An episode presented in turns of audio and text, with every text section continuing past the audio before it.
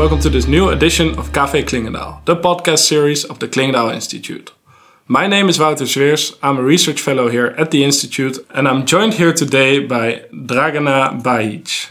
Dragana has been at Clingendael as a guest researcher for a full week, representing the Think for Europe network, a network of think tanks in the Western Balkans.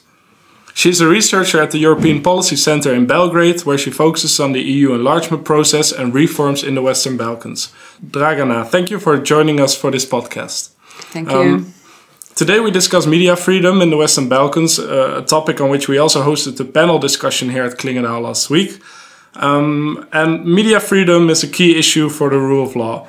Um, the European Union observes freedom of expression as a basic human right, and through its enlargement policies, it strives for a pluralistic and free media landscape in the Western Balkans.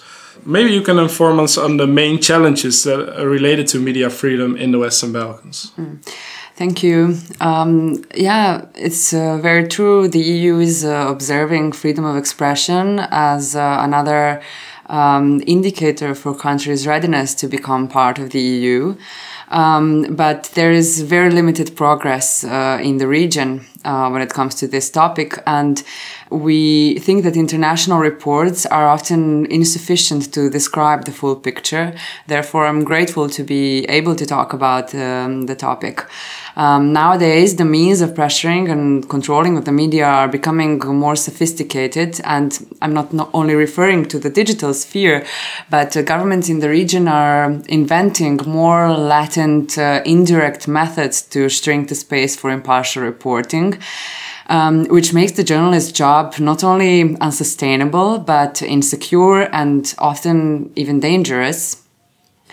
Um, so, uh, in terms of the general common issues, um, what is happening on an almost daily basis are threats, attacks, uh, intimidations of, of journalists. We have had severe cases of putting somebody's house on fire uh, to uh, intimidate. And in, in most cases, this ends with uh, impunity. So investigations and final convictions are uh, very rare. Uh, and this mostly has to do with the lack of political will. Um, besides that, there is uh, widespread verbal harassment by politicians and through online channels, online hate speech, uh, mostly directed to female uh, journalists. And uh, in some countries, there is now a practice that politicians or state officials uh, publicly call names of particular journalists, which makes them uh, targets for online attackers there is a lack of transparency of media ownership in all these countries with corrupt ties between um, private media owners and politicians, which contributes to the biased reporting of the mainstream media. Uh, so in that way, the mainstream media is um, is on free media. What what would be the mainstream media? Is it mostly television? Is it also the newspapers? Or what are the media that the people in the Western Balkans, in Serbia, in in other mm -hmm. countries in the region, uh, through which media do they get their information mostly? Um, some monitorings show that the most used type of media is television. Uh, so people are mostly informed from television channels. And uh, while uh, printed media is a bit less uh, used, mm. and of course, online portals are also becoming quite popular. But uh, when we talk about mainstream media is definitely that media that is uh, most widely used, such as uh, television. Um, you were saying the transparency in ownership yeah, is one of the issues related to, to these mainstream media. Uh, the ownership as, as such is problematic because it's in the hands of those that uh, are close to the government. Yeah. And also, on the other hand, wow. transparency as such, it's not known who are the owners. And when it comes to the private media outlets, they are struggling with uh, economic sustainability because uh, there are more media outlets than the markets can support, which makes them vulnerable to state funding. Then they resort to um, public calls for project co financing, for example.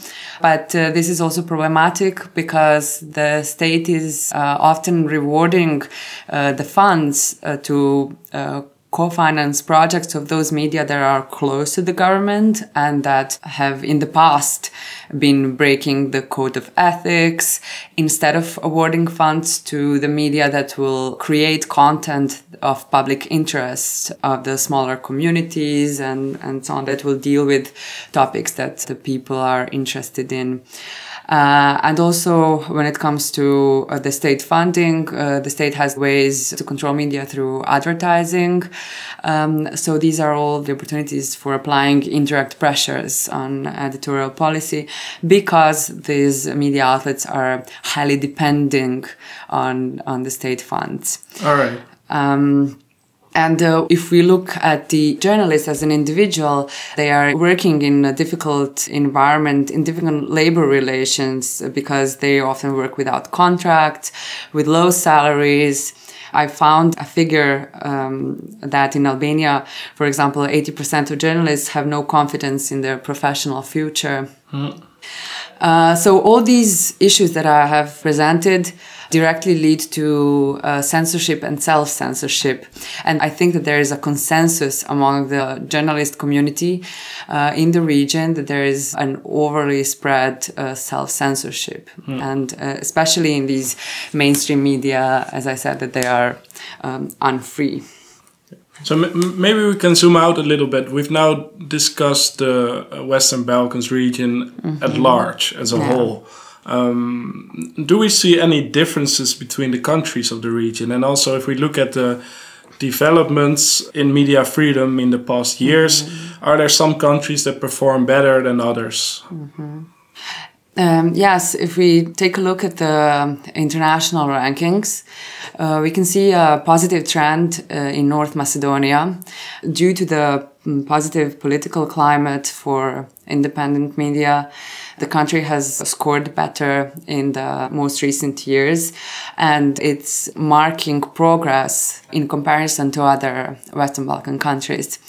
There, there's, um, for example, a finding that the number of attacks on journalists in uh, 2018 was one third of the previous year's figures for North Macedonia.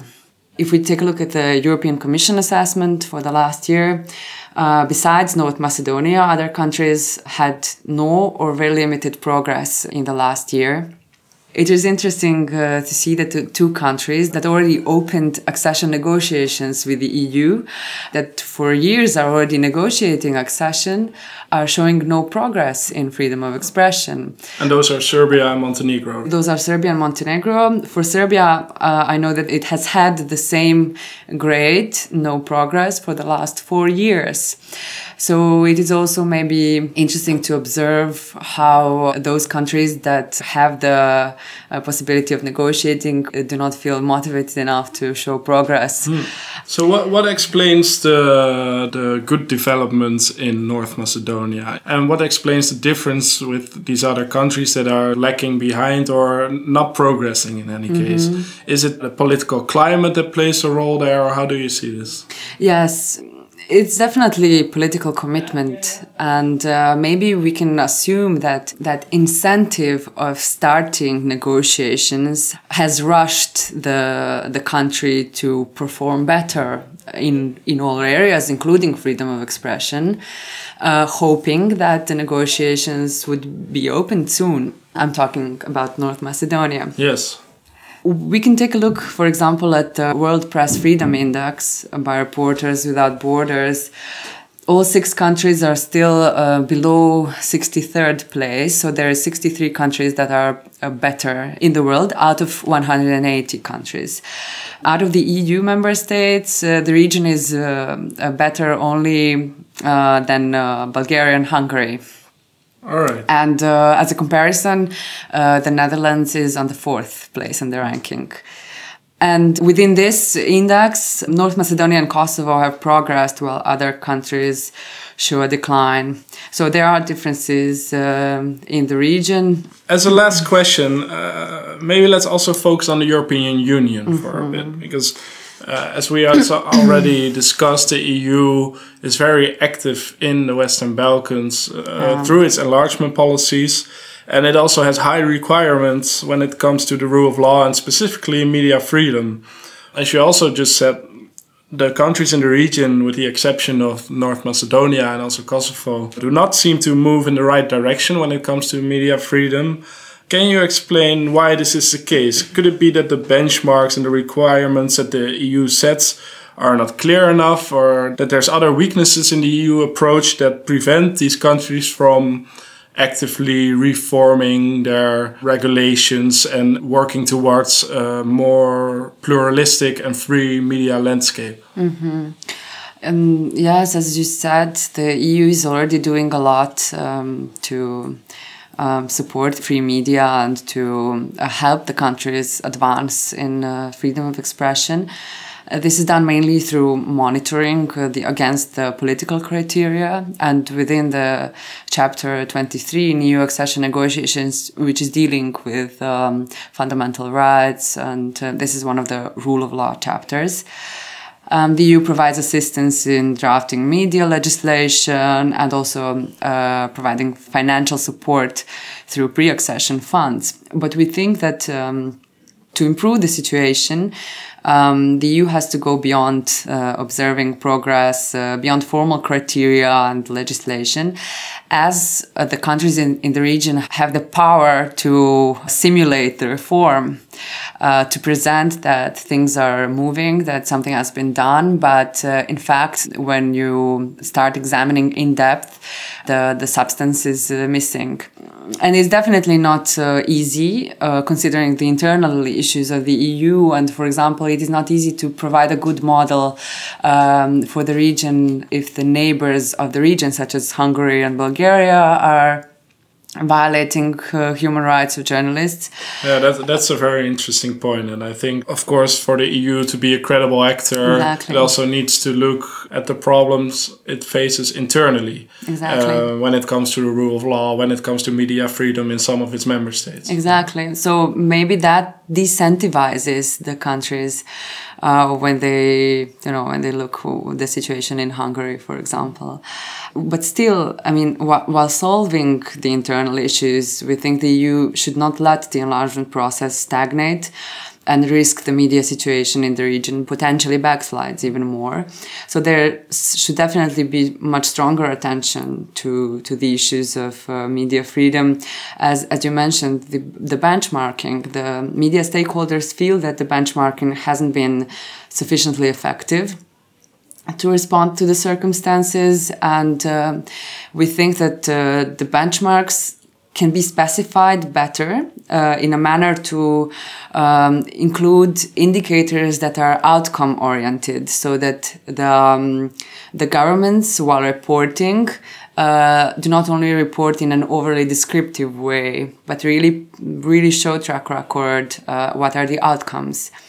Instead of having the focus on output in terms of yes. output of laws, adopting of laws exactly. that may not be implemented in practice. Exactly, All exactly. Right. Um, and also, there's a possibility, of course, to envision some post accession monitoring mechanisms that would uh, then motivate the country uh, to keep the reform even after becoming the member state. Uh, so that uh, it has better access to structural funds and other uh, membership benefits. So to to have such a mechanism for the freedom of expression area.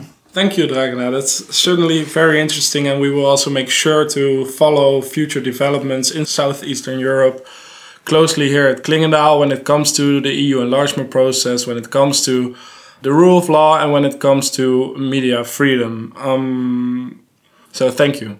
Thank you. It was a pleasure. If you want to stay up to date on Café Clingendael, uh, please register for our newsletter at www.clingendael.org.